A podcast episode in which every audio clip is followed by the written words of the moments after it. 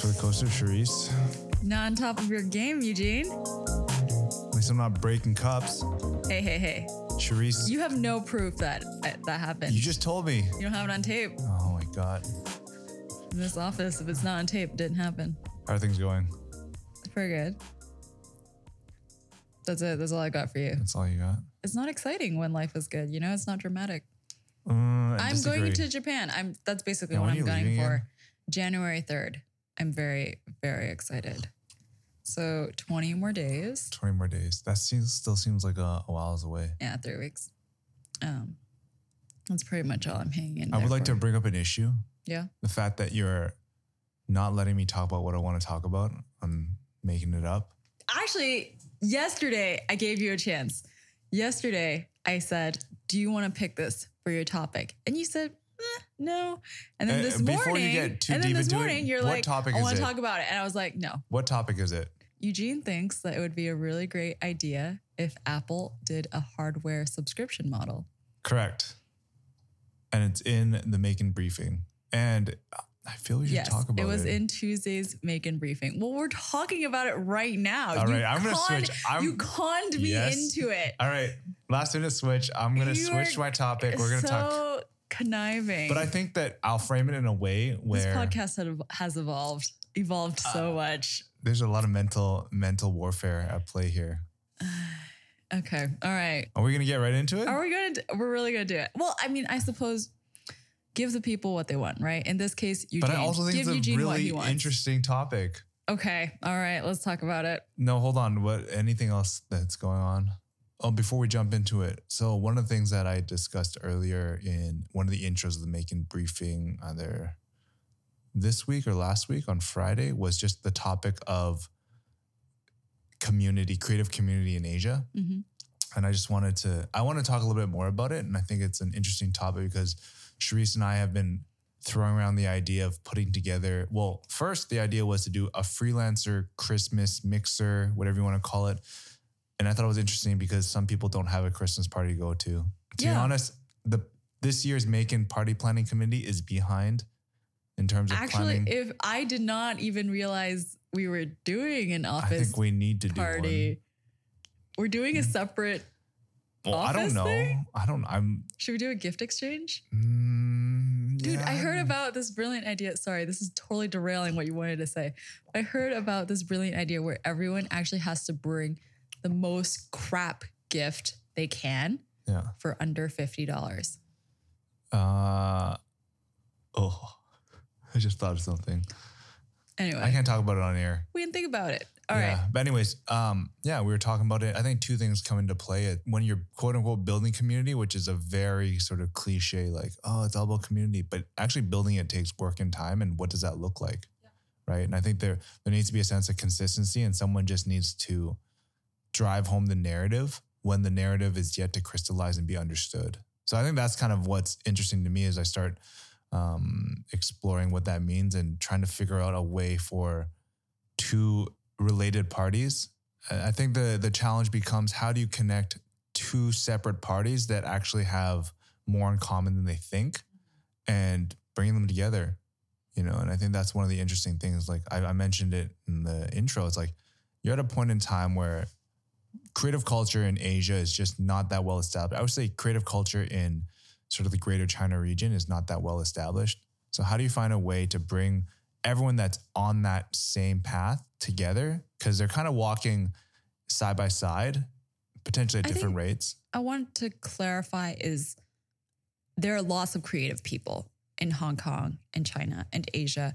And what you and I kind of identify is that it's the culture and community that's lacking. So there's a lot of independent photographers, artists, designers, et cetera, doing great things on their own, but they might not really be coming together.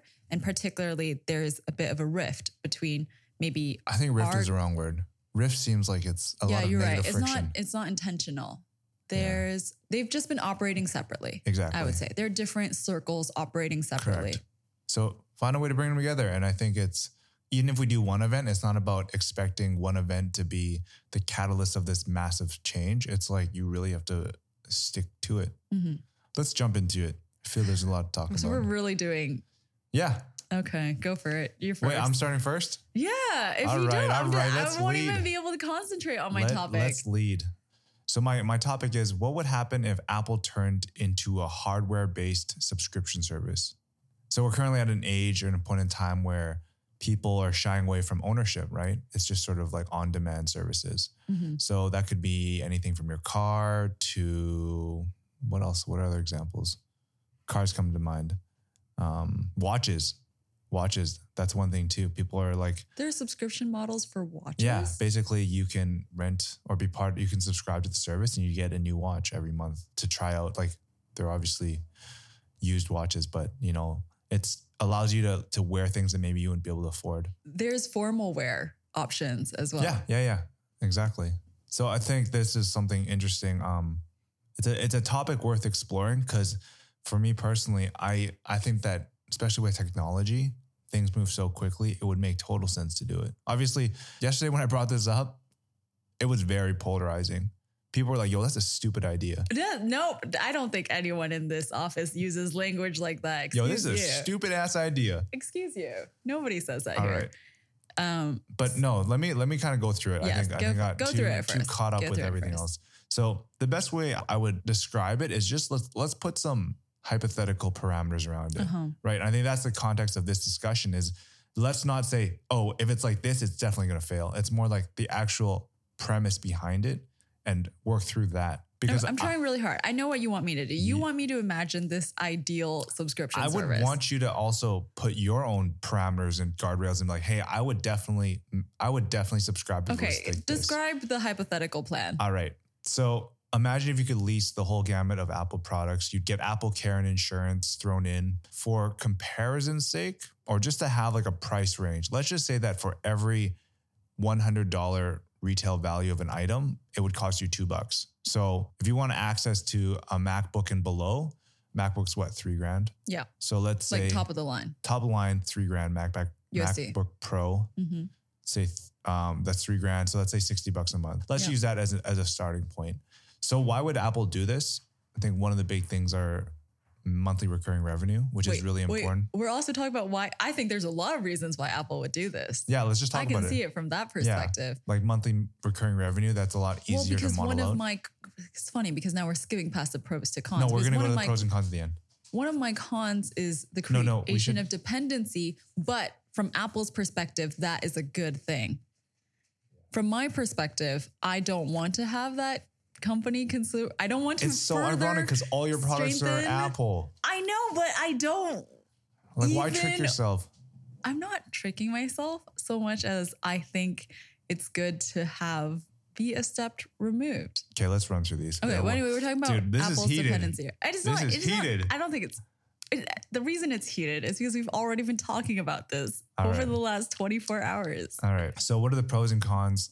Okay. Pros. So the pro that I am the this convinces me the most is that it provides greater access to people who already do not have the means to buy a new MacBook Pro or an iPhone 10. Yeah. And just to be totally honest, I I don't fall within that category, right? Like with some saving and some smart financial planning, I could buy a new machine and new phone. Yeah. But I understand there are a whole bunch of people who that's like not even something they think about. Uh, just and a plan before like that could make it possible.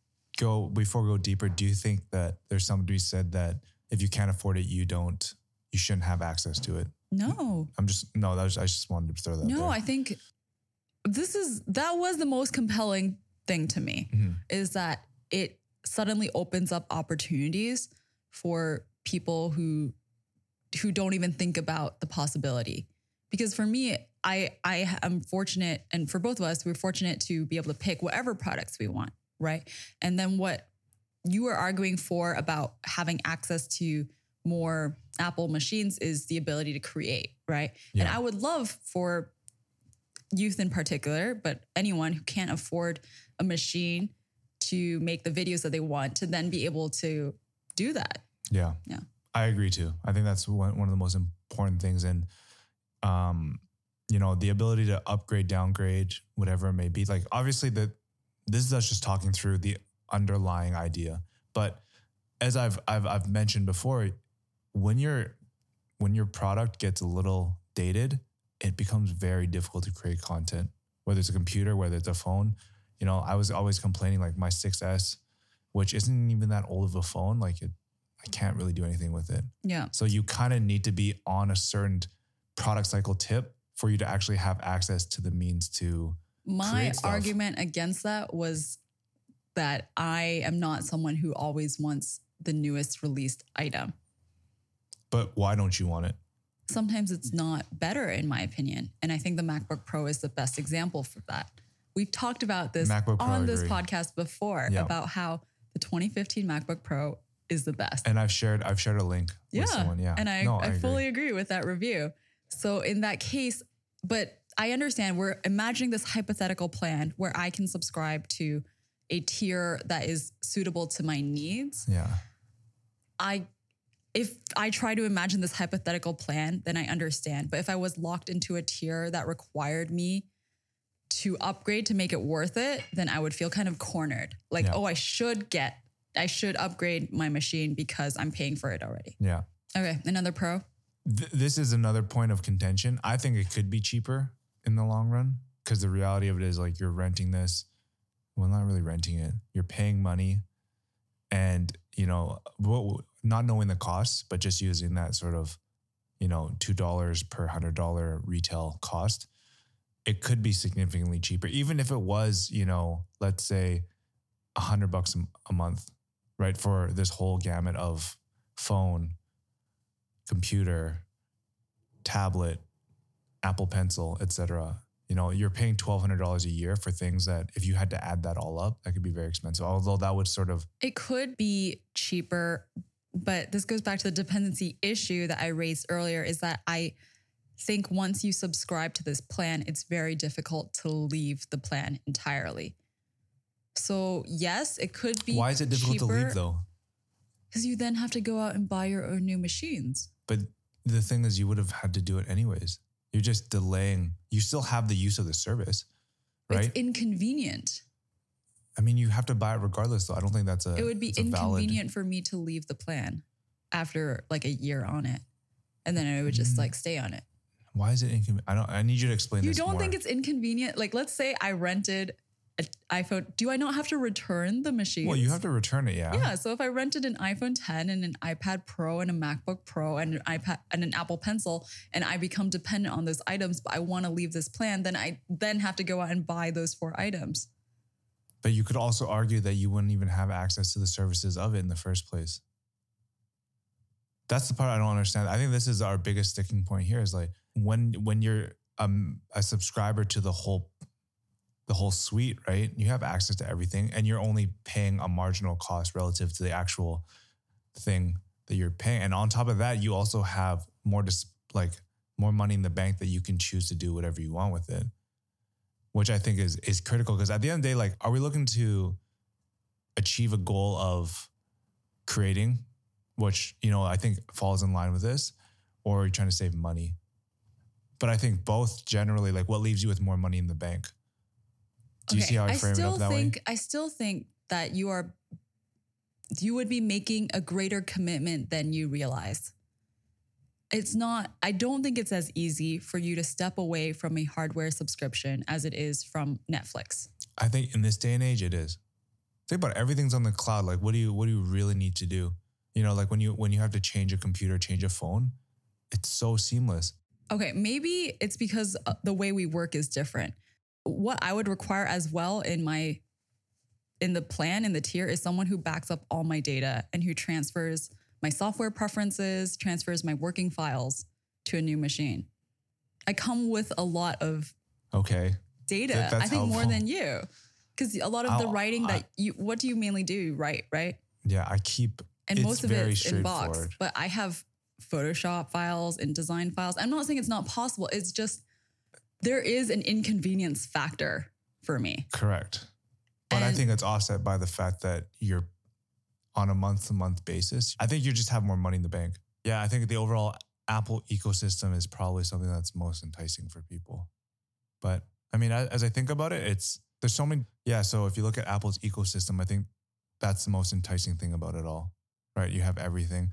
And I think just to round things off, like, I think just to cap things off, maybe tell me what you would envision as your most ideal scenario and Okay. what would actually make This you. is the dream scenario. yeah, as ridiculous as it may be. Someone from Apple comes to my place of work or home with the new machine or whatever it is, the product that I want, and does all transference of files and software and everything for me. So I don't have to do any of that. And also, I would like the freedom to test new products without it seriously affecting my payment tier. Like I want to be able to try an Apple Watch before I have to like pay another whatever it is, Yeah. 25 USD Yeah. to my tier. Yeah. And that way I get to take Apple products out for a spin. Yeah. And I'm honestly like I'm, I'm probably not going to commit to the Apple Watch, but I'd like to try Yeah. first. And the Apple Care thing is pretty And compelling insurance. as well. What about Apple Care slash insurance? yeah, just ease of that. If like I get preference in line, if I assume Apple Care is not going to cost me anything additional. I don't know what the cost is, No, but just like that. setting ma- up the most yeah, right. This is the dream one. Yeah, that it would be all inclusive of. Oh my god, this is such a pipe dream, but like I don't want to have to suffer damages for water repair. Yeah. this is so unreal. A but new- sure, Yeah. So Yeah. let's say how let's say that you have access to what are all the items you would use? Let's say I had freedom. Um, like what, what what items would you use and what would be your value? Like MacBook, I would. iPhone. okay, let's say I buy into this whole thing, then I would try the iPhone 10, even while I said that I don't really desire it. I can try it. Mhm. Um, I would just re get a new version of my current computer, the 2015 MacBook Pro, still plugging that. I would definitely get a new iMac. Um, the pencil, maybe for kicks. You would need an I- iPad too then. That's true. But I would I don't see how they fit into my life. But let's say I'm just buying into this anyway. Damn, yeah. Then I would play with it. I don't want to carry it around though. Does mean- Apple sell Cintiq? I don't know what that is. It's a really pro version Oh. of the Wacom tablet. Well, why when you have an iPad? Oh no, I want the one. This is just like hardware dreams from Charisse now. I want the one where you it's produced by Cintiq and you Yeah. you draw on it and you, I don't know how to All right. describe it. Any further. Laptop, desktop, phone, iPad, pencil. That's five items. What does that cost you? A- AirPods? No, Oh man, AirPods are really, really solid. no. Anyways, five no, regardless of the things. Five. Five things. How much would you pay for that? you mean on a monthly tier? Wait, in my pipe dream, I pay nothing, right? No, I'm just kidding. Obviously, I can't pay nothing. Um, realistically, can I pay 120 That's fair. US a month? I would say between one. I think 120 might be on the low end. I was thinking yeah, 150, I think 120 is a little on the low end, but but 120 to have those five things, of which three are pretty high ticket items. yes. I think that's pretty reasonable. Anyways, for me, uh, I have lesser expectations because, you know, for me, I think You don't want home delivery? That's my best one. Um, Okay, sure. sorry, I think delivery, regardless. What is your like, dream? I think the insurance and the Apple Care is probably two of the most interesting things to me. I think insurance in general is something we all think about, but to actually go out and get it is annoying. I think that's one of my biggest pet peeves is is getting insurance. Um, having the ability to, to get the latest thing because I don't know if it's just me, but my iPhone 10 is already starting to slow down. What? Yeah. So, anyways, I think it's just, anyways, I think you just operate too quickly. regardless, I don't, I, whatever it may be, right? I, I want access to the Okay. newest stuff as it happens, and I would pay a higher tier to have first access to it because I can guarantee speed. Okay. Speed and efficiency are the two most important things for me, Okay. right? Yeah. And you know, for me, if I could be guaranteed that, I don't need a MacBook. To be honest, I don't. I just not not a fan of it. Um, so I really just need an iPad, a phone, AirPods, watch. Mm, I mean, I'd probably pay fifty, anywhere between fifty and seventy five bucks. I mean, you because you don't need computing. Yeah, I have I mentioned two computers, Yeah. which is why I'd be paying Yeah. a lot more. Yeah. Go, you know what would be great actually is if they would also give me enough cloud storage to yeah, I mean, that's all my thing. shit. That'd be part of everything because you would Oh, also sorry. get Apple Music too, right? yeah, I'm sure this is somehow something that could be integrated it's in. going to cost more. But I again, I don't. I know you said that I'm tricking myself, but I would like to imagine that I have the freedom to switch to a Pixel or a OnePlus tomorrow. You could. No, I think if I buy into the subscription plan, I eliminate a, that feeling of freedom Yeah. from the Apple world. And I know that you want me to just admit that I've completely, I'm completely drinking the Apple Kool Aid, but I still feel that I could switch to a Lenovo and a Pixel tomorrow. Yeah. No conclusive. Does that satisfy? And- does that satisfy your itch to talk about this though? I just think it's a really compelling thing to discuss. I mean, I can set up a whole session for you No, I'm if good. you want. I'm good. I'm good. I'll get a. I will find someone at Apple. I'll find someone at Lenovo.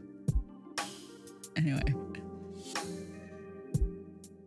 if you want to talk to Eugene more on this subject, so that you can save me from having to talk to him again about it, please hit him up in Slack. Yeah, hit me up.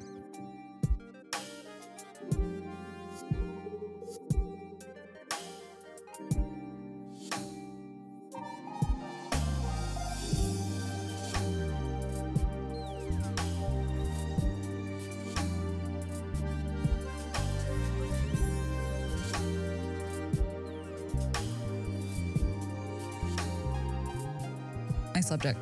This is lighter. I think we're going to agree on this one. Actually, I don't know. I came prepared with what I think you're going to say. So the subject is research is being done at American University, which is showing and experimenting with the effectiveness of applying game design techniques to journalism. American University is a private university located in Washington, D.C., and they sort of combined two of their programs, existing programs, Game Lab and School of Communication, into a special team called Jolt. With a grant from the Knight Foundation, Jolt has been spending the last couple of years doing different experimentations, working with different newsrooms, creating games that are also news stories at the same time. So, an example is this game they produce called Factitious, which helps readers develop the skills necessary for identifying fake news. So, they give you like a headline and a snippet of the news, and you can also reveal the source if you want to make it easier for you. And you say, like, do you think this is true or false? It was actually really successful. It has 1.1 million plays, 500K users this is um I'll save the editorializing for later. Another game that they created is called Commuter Challenge, and this was in collaboration with WAMU, produced by NPR. It was inspired by the story of a real person in DC who lost his restaurant job after train service disruptions made him late three times in two weeks. So the game replicates real DC conditions the cost of transportation, schedules, low income wages, like how much money you have to spend. And you try to get through the week on your budget and making it to work on time. Mm-hmm. So, the overall takeaway that I get is that this is a way for people to make people care. Would you say? Like, I think that's one of the big ones. Yeah. That is one of the big things about making. And, and one thing that Jolt is actually really clear about, I actually went and read the full report because it was really interesting to me. And one thing they're really clear about is not all stories are appropriate for this. They're not suggesting, oh, let's go make all things a game. They're saying that some things can be more impactful if you add What an a example multimedia le- level. Well, I think the commuter one is pretty good because the response from that commuter challenge is that people were able to actually get a sense of the anxiety and the stress that a low income worker living far away from the city center feels. And I think if you read a piece on that, you don't have you don't put yourself in the shoes of that person. You might you might simplify the situation and say there are enough trains, there are enough buses. But when you actually try when you are that person in in a situation trying to secede, then you can see the difficulties. Do you see any downfalls to taking this approach towards engaging people? Like Well, gamifying it, does it yes. reduce Oh, the actual importance of the topic?